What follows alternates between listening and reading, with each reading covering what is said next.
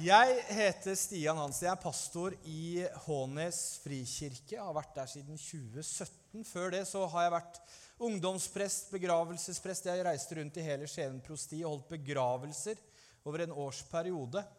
Eh, og det å gå fra en begravelse hvor du da er i samtale med mor og far og bror, til en gutt på 37 år som har blitt øksedrept, til å gå og holde dåpssamtale med førstefødte det krever omstilling. Eh, så Norske kirke og det å stå som prest i Norske kirke det er ikke alltid like enkelt.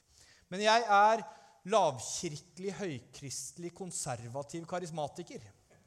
Det er eh, på en måte, Hvis du skal sette noen merkelapper på meg, så er vi der. Og når eh, Arvid spurte om jeg kunne tale her, så, så sa jeg ja ganske fort. Gjorde jeg ikke det? Jo, jeg gjorde det. Og jeg husker jeg gikk på bibelskolen i Grimstad i, i 2010. og Da var jeg i Arendal ut fra Cornerstone og gateevangeliserte. Noen her som har vært ute og gateevangelisert i Arendal? Det er et par hender i været. Halleluja. Eh, og jeg husker at vi skulle Og her kommer lutheranerne i meg inn, da. Eh, det var at Før så skulle vi ha nattverd før vi skulle ut og, og forkynne evangeliet. Og Da fant han fram pepperkaker og husholdningssaft. Dvs. Si han var pinsevenn. Eh, så pepperkaker og husholdningssaft det var ikke noe problem å feire nattverd med. Da fikk jeg vondt i mitt lutherske hjerte. Eh, men mennesker tok imot Jesus på gata i Arendal også. Eh, vi må bare tørre å gå ut. Og for å innlede så vil jeg starte i Salme 86. Og denne, altså, dere misjonskirkere, Jeg har master fra Ansgar, eh, sånn at jeg er innafor på teologien der også. Evangelikal teologi. Eh, så det er ikke skummelt med lutheranere her oppe. Eh, men denne, akkurat denne her har jeg skrevet en ganske stor oppgave om. Og en av de interessante tingene å se i denne, denne salmen, eller denne bønnen til David, er hvordan og, Her tror jeg bønn er et av de viktigste redskapene i form for det å flytte fokus. For det, det innleder med 'Vend øret til, Herre'. Svar meg, for jeg er hjelpeløs og fattig. Herre, hvor er du? Hvor er du? Vend ditt øre om til meg. Vokt meg, for jeg er trofast. Ser du ikke alt det jeg gjør? Frels din tjener, du min Gud. Jeg setter min lit til deg. Vær meg nådig, Herre. Jeg roper jo hele dagen. David i sin nød. Hvor er du, Gud? Og så ber han. Og gjennom denne bønnen så er det ikke mange versa vi skal lese før noe skjer i Davids hjerte. For du, Herre, ifra vers 5, er god, og du tilgir. Du er rik på miskunn på alle som kaller deg. Vend øret til min bønn. Lytt når jeg ber om nåde. Gud er ikke lenger langt borte, men han lytter når jeg ber om nåde. Den dagen jeg er i nød, roper jeg til deg for du vil svare meg. Her går han fra 'Hvor er du, Herre?' til 'Ja, men du vil svare meg'. Den vissheten på at du vil svare meg. Og siste setningene i, i, i, i denne salmen, eller i denne bønnen For du, Herre, hjelper og trøster meg. Du er her. Hvis ikke jeg ber, så kan Gud virke langt, langt, langt borte. Men når jeg ber, når jeg er i samtale med Han, så merker jeg at Gud er nær. Vi har alle, tror jeg, hatt noen perioder i livet hvor Altså, jeg, jeg, har, jeg er småbarnsfar. Jeg har en syvåring, en seksåring og en toåring. Det krever litt grann å være hjemme. Det, altså, det er ikke sånn at Den støver ikke ned. Eh, men det er ikke den første du griper tak i, for det er bleiene og alt dette her. Eh, men jeg merker hvordan dagen min blir hvis ikke jeg får starta med bønn. Det blir mer jagete, litt mer kaotisk. Den drittbleia den datt på gulvet feil vei. Og så sier jeg ikke at vi skal se djevelen i hvert røde eh, lys og, og være opptatt av parkeringsplass, men det er noe som skjer på innsida av meg når jeg får lov å starte dagen med Bibel og bønn. Og så hørte jeg at det var politimann her oppe, så jeg er litt sånn redd. Eh, litt sånn nervøs, litt noia, som jeg kalte det på det gamle språket. Eh, for nå skal jeg innlede med å si litt hvem jeg er. Sånn i korte trekk. Jeg vet jeg har ca. 25 minutter. Men jeg er gift med en pinnsvenn, så må si 25 minutter, så er det opp mot en time. Eh, Men jeg ble født i 1984, dvs. Si at jeg er 38 år gammel. Og når jeg blir født, så er både mamma og pappa rusmisbrukere. Begge er narkomane. Eh, barnevernet på den tida var ikke like på hugget som det de er i dag. Så jeg bodde hjemme hos mor og far i ett år. Når jeg var rundt året, så skulle min mor og far på fest. Og de hadde en ettåring. De hadde et problem, og de hadde lyst på noe gøy. Løsninga på deres problem var at de tok den ettåringen, putta meg oppi en lekegrind som er én ganger én meter, og så reiste de på fest. 38 timer senere så kom barnevernet, politiet og brannmannskapet og slo ned den døra og henta ut den lille gutten. Det er en god start på livet. Så havner jeg i fosterhjem. Eh, og mamma prøver å gjøre seg rusfri. Hun gifter seg på nytt igjen, får en sønn til, min halvbror. Og så er hun på avrusning, og så har hun perm fra avrusning. Og så er hun hjemme i Kragerø. Og så havner hun i krangel med sin ektemann, og så tar han en kniv. Og så kjører han tvers igjennom hjertet hennes, og så dør hun momentant på kjøkkengulvet. Så da er jeg som syvåring i begravelse til mamma, som prøvde å kjempe for å få meg tilbake. Jeg er ikke oppvokst i noe som helst kristen sammenheng. Ingen i min familie er kristne. Ikke foreldre, besteforeldre, oldeforeldre. Ta tanta til oldemor er den nærmeste kristne jeg har i familien. Eh, så, så, dette skaper jo et voldsomt sinne i meg, et voldsomt hat i meg, et voldsomt mørke i meg. Eh, og jeg husker det som Altså, jeg sloss mye. Jeg var mye på gangen. Eh, når jeg skulle begynne på ungdomsskolen, så, så var det ikke sånne her mange pedagoger som skulle hjelpe til. Det var liksom Ok, dere dere er ikke så flinke på skolen. Skal vi se når de andre har tysk, hvor gjør vi av dere? Ja, inn der med dere. Så kan dere holde på med et eller annet greier der inne. Det var jo ikke lurt å samle de ti verste eh, inn på det rommet der. Eh, men det var mye, og jeg begynte å drikke som 13-åring. Jeg prøvde hasj for første gang som 14-åring. Eh, og jeg, prøvde amfetamin for første gang som 17-åring. Og alt ene og alene for å bli bekrefta for hvem jeg var. For å få anerkjennelse, for å få erfare en viss form for kjærlighet. Og dette hjalp meg til å oppleve dette. Som 17-åring så sitter jeg i en bil som havner på tvers i kjørebanen, og det kommer en bil i 80 km i timen inn fra andre sida. Jeg blir totalt vraka. Jeg har åtte kilo titan i høyre side av kroppen. Jeg satt fast i halvannen time i et bilvrak i ti minusgrader. Jeg tenkte, Jeg husker jeg satt der i den bilen. Hun gråt, hun gråt, blod, masse dritt. Hvorfor er noen født med en sølvskje så langt opp at ikke de får den ut hvis de vil en gang? Det var min tanke der. Og så herja det på seg, og han som drepte mamma, han skulle jeg virkelig ta knekken på. Jeg husker sammen med et par torpedoer eh, Vi trenger ikke snakke om det høyt, men eh, vi hadde fylt opp en gammel Opel Ascona med balltre, med tau, spikerpistol som gikk på gass. Vi skulle reise ned til Kragerø for å finne den drittsekken som tok livet av mamma. Vi skulle binde den fast til et tre, knuse kneskålene hans og feste ballene hans til tre med spikerpistol. Det var planen. Men den gamle Skåna starta ikke. Så jeg vet ikke om Herren var med akkurat der. Eh. Og så husker jeg denne prosessen, og så husker jeg som et i 2006 så, så, prøvde jeg noe som heter LSD. Jeg vil ikke anbefale noen å prøve LSD. Eh, for jeg, men for meg så Jeg tok LSD, og så skulle jeg sette meg ned i en stol. Og så sier stolen til meg nei, du får ikke lov å sitte i meg. Og så har jeg en diskusjon med stolen, og jeg taper diskusjonen og setter meg i sofaen. Men det skjedde noe den kvelden. Og jeg vet ikke hva, jeg kan ikke beskrive det, men jeg fant jeg skjønte at det fantes mer mellom himmel og jord enn jeg klarte å se, begripe og forstå. Det må finnes en sannhet bak alt. Hva er sannheten? Og Frank Mangs sa det at eh, hvis du søker trøst, lykke, penger og alle disse tingene, så vil du lete i all evighet. Hvis du søker sannheten, så er det ikke lenge før du havner i Jesus sine armer. Så jeg begynte å søke sannheten. Og jeg husker Jeg hadde kjøpt fem gram amfetamin, og så satt jeg våken i syv døgn i strekk og leste Platons Timoteios. Noen som har lest Platons Timoteios? Jeg havna på psykiatrisk i tre dager etterpå. Det var liksom opp og inn der. Eh, men allikevel så hadde det, det, Jeg klarte ikke gi meg. Jeg husker jeg satt sammen med en sånn svær bolertorpedo som dere hadde blitt livredde for å møte ute i mørke gater her. Og jeg satt og holdt, altså jeg kjørte huet hans i tre dager til han begynte å gråte og sa nå orker jeg ikke mer.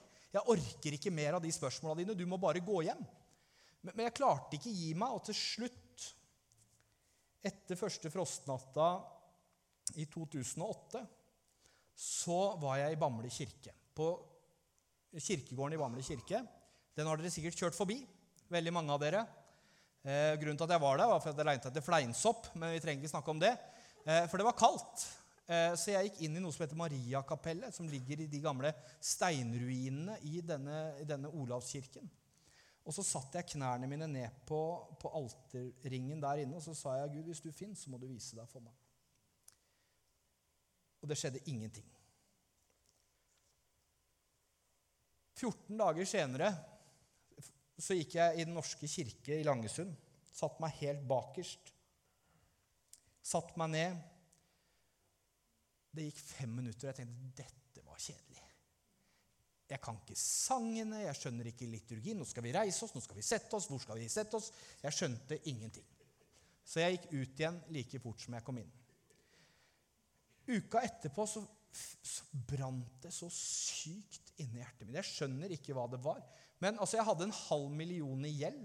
Jeg bodde i en kogg, i en sovepose. Jeg hadde ingenting.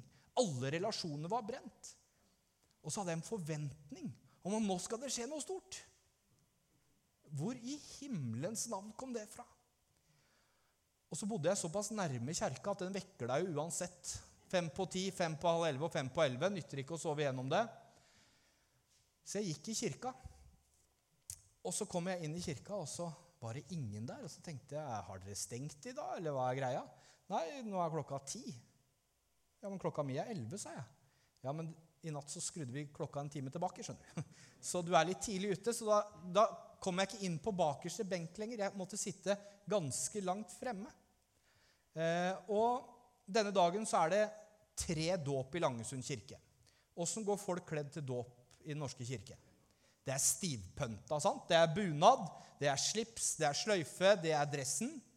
Og jeg hadde på meg en hullete olabukse, lyseblå T-skjorte, skinnjakke og lilla solbriller. Jeg hørte ikke hjemme noe sted. 150 mennesker og meg. Jeg husker jeg hadde lyst til å grave meg ned. Eh, jeg torde ikke gå på do engang, for jeg tenkte at da, da tiltrekker jeg oppmerksomhet. Jeg bare sitter her. Og mens presten eh, forkynner og Dette var en litt sånn moderne prest. Han gikk liksom litt ned i midtgangen og prata med folket som var der nede. Så mens han taler, så kjenner jeg at jeg begynner å, begynner å prikke i ansiktet. Jeg begynner å få muskeltrekninger. Og så tar jeg meg selv i å gå opp til alterringen i Langesund kirke. Den alterringen den er plassert midt foran, oppå en høyde. Og så setter jeg knærne mine ned på alterringen. Og idet jeg setter knærne mine ned på alterringen, så får jeg et syn fra Herren. Da ser jeg to svarte vegger med et lysglimt i midten, og foran den så står det en mann med en hyrdestav og vinker på meg. Og idet jeg får øye på denne mannen, så begynner jeg bare å fossgrine. Jeg faller rett i bakken. Og så reiser jeg meg opp og så roper jeg ut Det er jo sant! Det er jo sant! Kan du tenke deg de gamle damene på første rad? De tenkte at her er det en som er klin gæren. Fra den dagen så har jeg visst at Jesus er. Ego er Jeg er. Jeg er den jeg er. Ferdig med det. Men jeg bodde fortsatt i en kogg. Jeg hadde fortsatt en halv million i gjeld. Jeg hadde fortsatt en gjeng med drittsekker til venner. Det var det eneste nettverket, men jeg var totalt forandra på innsida. Jeg klarte ikke banne lenger, og jeg klarte ikke ljuge lenger. Det er vanskelig i et miljø som det, når alle superlativene og adjektivene dine er banneord, og du skal begynne å snakke. Jeg hadde jo ikke et ord å komme med. Eh, og ikke klarte jeg å ljuge lenger heller, så da sleit jeg jo skikkelig. Eh, og det, det, tok en prosess, og så kommer sognepresten til meg, eh, som heter Jan Terje Hansen. Eh, og nå må politiet lukke ørene igjen. Han sa, 'Stian, vet du hva, nå kutter du ut all den dritten du driver med.' 'Men av meg så skal du få lov å røyke litt hasj.' Når sognepresten ga meg lov til å røyke hasj, så klarte jeg å kutte ut alt det andre jeg dreiv med. Og så røyka jeg hasj i tre måneder, og så klarte Herren å fjerne det også. Så jeg ikke, ikke rusa meg siden 2009. Eh, og jeg, jeg slutta å ruse meg på det stedet hvor jeg hadde rusa meg i tolv år. På akkurat det samme stedet. Eneste forskjellen var at Jesus hadde gjort noe på innsida. Og jeg hadde en bibelgruppe rundt meg som holdt meg ansvarlig for livet mitt. Så dere skjønner altså, Det har jo, det, jo bevega seg litt, da. Eh, og det handler om at Herren tar det som er knust, og, og så fyller han det med sin herlighet for å gjøre det stolte til skamme. Eh, og så har jeg fått lov å tale i mange forskjellige sammenhenger siden. Jeg har fått lov å tale i Baptisten i Kragerø, jeg har fått lov å tale på Skjærgårdssang, jeg har fått lov å tale på Øygospel, jeg har fått lov å tale i misjonskirker rundt omkring på hele sør, den sørlige delen av Norge. Jeg har vært på Nissedal bibelcamping i flere år og talt. Det er en glede å få lov å ut og forkynne evangeliet, og det slutter ikke å brenne på innsida. For jeg har bestemt meg for å gi livet mitt til Jesus. Og det må jeg bestemme meg for hver eneste dag. Jeg må plukke opp korset mitt, jeg må fornekte meg selv, og så må jeg følge ham. Og da er det godt å ha en kone som er pinsevenn, for hun er med på låselasset hele veien. sant? Eh, Men jeg kunne jo ikke alle disse kristne kodene, da. Sant? Hvordan man skulle oppføre seg, hvordan man skulle snakke, hvordan man skulle sitte og stå på møter. hvordan... Altså, Jeg hadde ikke peiling, eh, så jeg har jo driti meg ut en gang eller to. Eh, men jeg husker når jeg gikk på bibelskolen, eh, så måtte jeg sitte i fengsel på en gammel dom. For Jeg hadde vært ute og fyllekjørt. altså Jeg har sittet i fengsel tre ganger. For vold, narkotika og fyllekjøring. Det er de tre tingene jeg har sittet inne for. Må bare bekjenne at jeg har gjort dette før òg. Eh, men siste gangen, det var i påska 2010. Så jeg er den første bibelskolestudenten nei, påska 2011, jeg er første bibelskolestudenten noensinne som har sittet i fengsel mens han har gått på bibelskolen. Eh, jeg hadde også Kurt Hjelmdal da, som lærer på bibelskolen. Eh, men jeg husker de to første gangene så fortjente jeg virkelig å sitte der, og jeg passa helt inn. Den siste gangen så fortjente jeg å sitte der, men jeg passa ikke inn lenger. Jeg husker det kom en fra, fra Notodden til meg som jeg hadde kjøpt en del hekto med som sa men du passer jo ikke inn her. Det har skjedd noe med deg. Ja, det har det. Så cella mi det ble et bønnerom. Det ble et rom hvor folk kom tøffe inn og gråtende ut igjen. Jeg fikk lov å holde gudstjeneste. Jeg husker jeg snekra meg et kors. Det er jo pallesnekring på Hoff, sant? så jeg fikk lov å låne noe, eh, noen planker. Jeg snekra meg et svært kors. Og så fikk jeg hun ene fengselsbetjenten til å skrive ut tre salmer, synsbekjennelse og trosbekjennelse, som vi stifta sammen i 25 eksemplarer. Og så kom det på callinganlegget. Nå er det gudstjeneste på avisrommet. Eh, og der var vi 16 mann som satt Det var et kråkekor av salmesang, men jeg tror Gud likte det. Og vi forkynte, og vi leste, og vi ba, og vi bekjente. Og så kommer det en gutt til meg den dagen jeg skal reise. Så sier han, 'Stian, jeg tror ikke det er tilfeldig at du var her akkurat nå.' Jeg hadde valgt å gå bort fra Jesus. Men nå, etter jeg møtte deg, så har jeg valgt å gi livet mitt tilbake til Jesus. Så Gud kan bruke enhver situasjon, enhver situasjon, hvis vi velger å sette det riktige fokuset. Her i 2018 så fikk jeg en trist beskjed på slutten av, ja, slutten av 2017. Da ringte politiet i Kragerø meg, og så spurte de Stian, vet du hvor Tommy André er. Nei, jeg har ikke peiling. Tommy André er da min halvbror. Samme mor, forskjellige fedre. Nei, jeg vet ikke. Nei, Han er borte. Ingen finner han. Vi klarer ikke. Mobilen er ute. Det er ingenting som vi klarer å, å få tak i ham på. Vet du hvor han kunne være hen? Nei, jeg har ikke peiling. Nei, ok. Så går det 17 dager, og så får jeg en telefon igjen fra politiet. Nå har vi funnet Tommy André. Han var på vei til Drangedal. Han har kjørt av veien, og så har han fryst i hjel 40 meter på utsida av bilen. Han blei 30 år gammel. Hans far drepte vår mor. Så jeg skal da forrette hans begravelse i Sannidal kirke. Den første jeg møter, det er mammas drapsmann. Den første jeg møter. Da står jeg med to valg. Velge å følge kjødet mitt og hatet mitt, eller velge å følge den ånden som er født på ny i meg.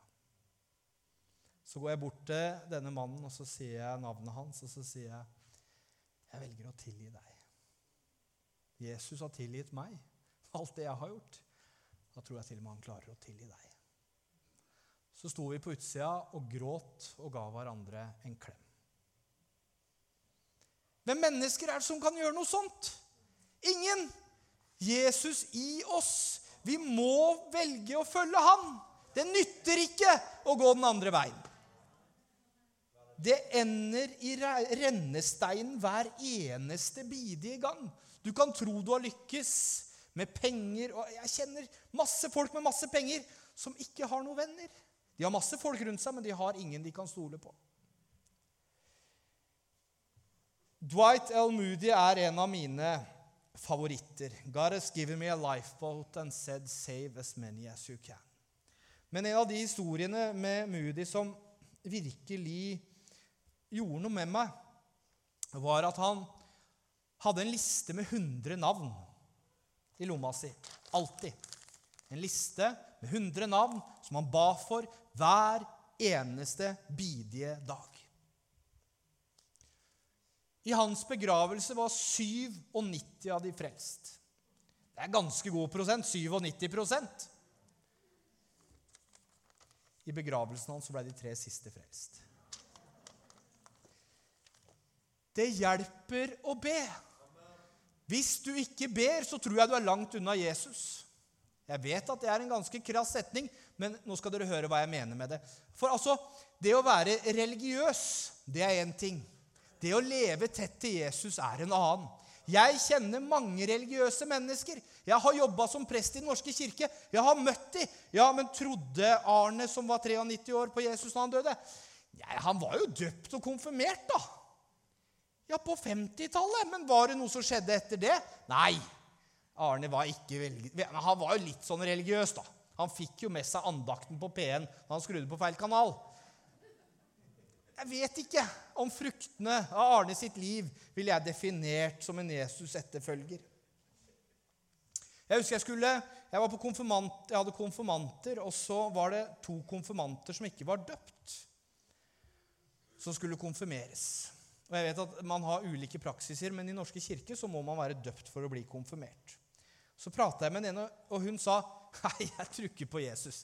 Det der pisset der, det gidder ikke jeg ha noe med å gjøre. Ja, Men du, du skal konfirmeres? Ja, ja, det er fordi mamma og pappa sier det. Ja. ja, men kan du døpe meg da, Stian? Nei. Det kan jeg dessverre ikke gjøre. Så jeg sto i en sånn kjempe Der sitter en 14 år gammel jente som bare fornekter Jesus som ønsker at jeg skal døpe henne. Og jeg er forplikta fra biskopen. Skal, skal, så jeg sto i sånn skikkelig beit. da. Så kommer en litt mer liberal prest enn meg og bare Ja, men det ordner vi. Så hun, hun blei døpt til slutt. Eh, og så vet jeg ikke hvordan det gikk. Men jeg tror at Guds ord aldri vender tomhendt tilbake. Nå skal jeg gå inn for landing. Eh, et par siste ting. Altså, Jeg er evangelist av hjertet mitt. Jeg elsker å bruke Altså, Jeg flytta inn på, i et hus på Hånes som, jeg, som Jeg må bare fortelle dere den historien. Jeg vet at noen her kanskje kan denne historien bedre enn andre.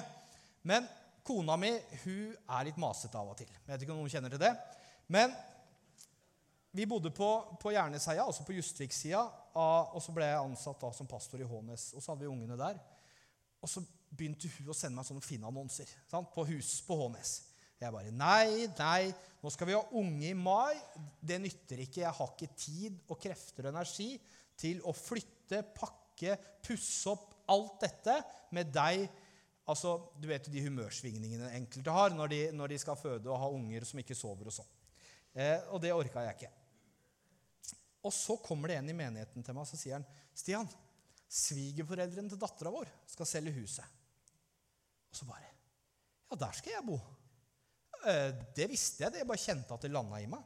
Så jeg gikk jo da frimodig som jeg var, og banka på. Hei, du, hørte at dere skal selge huset. Kom ei dame ut på 75 år. «Eh, ja, du skjønner, jeg er pastor i Frikirka. Da roa seg litt ned.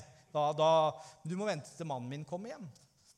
Og så kom mannen hjem, og så sier de det. Vi har bedt de siste fem åra om at de som skal overta vårt hus, skal fortsette å be for de naboene vi har bedt for i 40 år. Så Vi satt og gråt sammen. Det var et fantastisk øyeblikk. Det som har skjedd, da, det er at naboene Jeg har jo fortalt min historie. Så naboen han kom og viste meg fram for broren sin. Du, sa pastor, klokka halv tolv på natta kom han og viste meg fram. Så alle vet at der bor pastoren. De vet at jeg ber for dem. Eh, og jeg har fått lov å komme inn i hus og satt meg ned og be for disse naboene. Så jeg tror ikke Gud gjør noe tilfeldig. Så jeg er evangelist, men jeg er også en profetisk gave som er min støttegave. Nå skal jeg ikke gå dypt inn på det, men vi har ofte høyre og venstre hånd. Min høyre hånd, det er evangelist. Min venstre hånd, det er profetisk. Ikke, eh, ikke profetei, altså profetas, ikke så sier Herren profet, men profeteia, altså kunnskapsord, bilder, visdomsord med mer. Og jeg har fått lov å være med. Altså, jeg satte meg et mål den dagen jeg ble frelst i Langesund i 2008, at jeg skulle få lov å være med å lede 1000 mennesker til Jesus innenfor ti år. I dag har jeg fått lov å være med å lede 534 mennesker til Jesus. Det gikk veldig ned når jeg ble pastor. Jeg skjønner ikke om det er noen kombinasjon der. Men, men jeg har fått lov å be til frelse for over 500 mennesker. Og ofte så har det vært i samsvar med den profetiske gaven. Jeg husker jeg var, talte på Øygospel på Flekkerøya. Og så kommer det ei jente, 17-18 år, og så spør jeg kan du be for meg. Ja, jeg kan be for deg. Og så ber jeg for henne, og så får jeg følgende setning fra Herren. Den naiviteten din, det er min godhet som jeg har lagt ned i ditt hjerte. Skam deg ikke over den. Så løfter jeg blikket, ser på denne jenta, så sier jeg du, jeg føler Herren sier at den naiviteten din, det er Guds godhet som han har lagt ned i hjertet ditt, og den skal du ikke skamme deg over. Og så begynner denne jenta å gråte. Så sier hun, vet du hva kallenavnet mitt er på videregående? Det er naive Nina. Jeg har bedt om at Gud skal møte meg, og nå gjør han det. Og så har jeg fått sånne bilder som Jeg husker jeg ba for ei på Kristiansand folkehøgskole. Det eneste jeg så, det var en støvdott under en sofa. Og jeg bare OK, Gud. Hva, hva og hvordan og hvorfor? Eh, hva skal jeg med dette? Altså, og så bare ber jeg, og så får jeg følelsen av at dette handler om Hun har rydda alt mulig, men det er noe hun ikke får tak i, som hun ikke vet er der. Det er noe. Og så sier jeg dette, jeg ser dette bildet, og så er det et eller annet som bare du ikke helt får tak i, som, som du vet er der. Og, så bare, og hun er ikke en kristen jente. Og så bare Ja, men det er jo Og så klarer hun ikke å si noe. Og så kom jeg innom året etterpå og så sa jeg, jeg har tenkt på det bildet du ga meg i et år nå. Og nå har jeg endelig fått tatt den støvdotten. eh, og da var det noe i relasjon som, som, virkelig Jeg kunne fortalt tusen historier om det. Det skal jeg ikke gjøre. Eh, siste poenget, det er i Jesus blir kalt hyrden, han blir kalt det levende vann, han blir kalt brødet. Jødene mottok manna i ørkenen for å på en måte se Guds Når Gud var konkret, at Gud forsørger dem. Og en av de syv tingene som Gud kalles i Det gamle testamentet, er Javé Jere. Og Jere på hebraisk det er på en måte å se, forsørge, Gud vil se til det. Eh, og for meg så det å se til det At jeg, Gud vil se til min situasjon. Gud vil alltid Altså, mine barn, f.eks. min sønn på to år, han kan bli kjempesinna. Og så vil jeg sette meg ned på hans nivå. Han får det ikke som han vil, men jeg vil se til at han får det godt. Jeg vil se til han. Og sånn er Gud med hver enkelt en av oss. Han kommer ned, og han ser til oss. Han vil se til det som vi står i. Og han vil konkret vise seg for hver enkelt en av oss. Så etterpå nå så skal det være forbønn. Og når jeg teller over her, så er dere heldigvis få nok til at jeg er hjemme før to. Jeg husker en gang jeg ble stående til kvart på to på natta og be. Da ble kona veldig unhappy. Eh, men vi vil gjerne be for dere. Det er mange her som vil be. Eh, så etter eh, lovsangen så, så blir det bønn og bønnestasjoner. Nå skal ikke jeg gå inn på det. Men da vil jeg bare avslutte med å be en bønn for Arendal og for, for, vi som er her. Eh, takk, gode himmelske Far, for at du er en Gud som ser. Du er en Gud som hører, og du er ikke langt borte fra oss. Takk, Herre, for at du er en konkret Gud. Og Herre, vi ber. Vi bøyer våre knær, og vi ønsker å løfte opp alt det vi er til deg. Må din vilje skje i våre liv. Ikke vår vilje, men din vilje, Herre.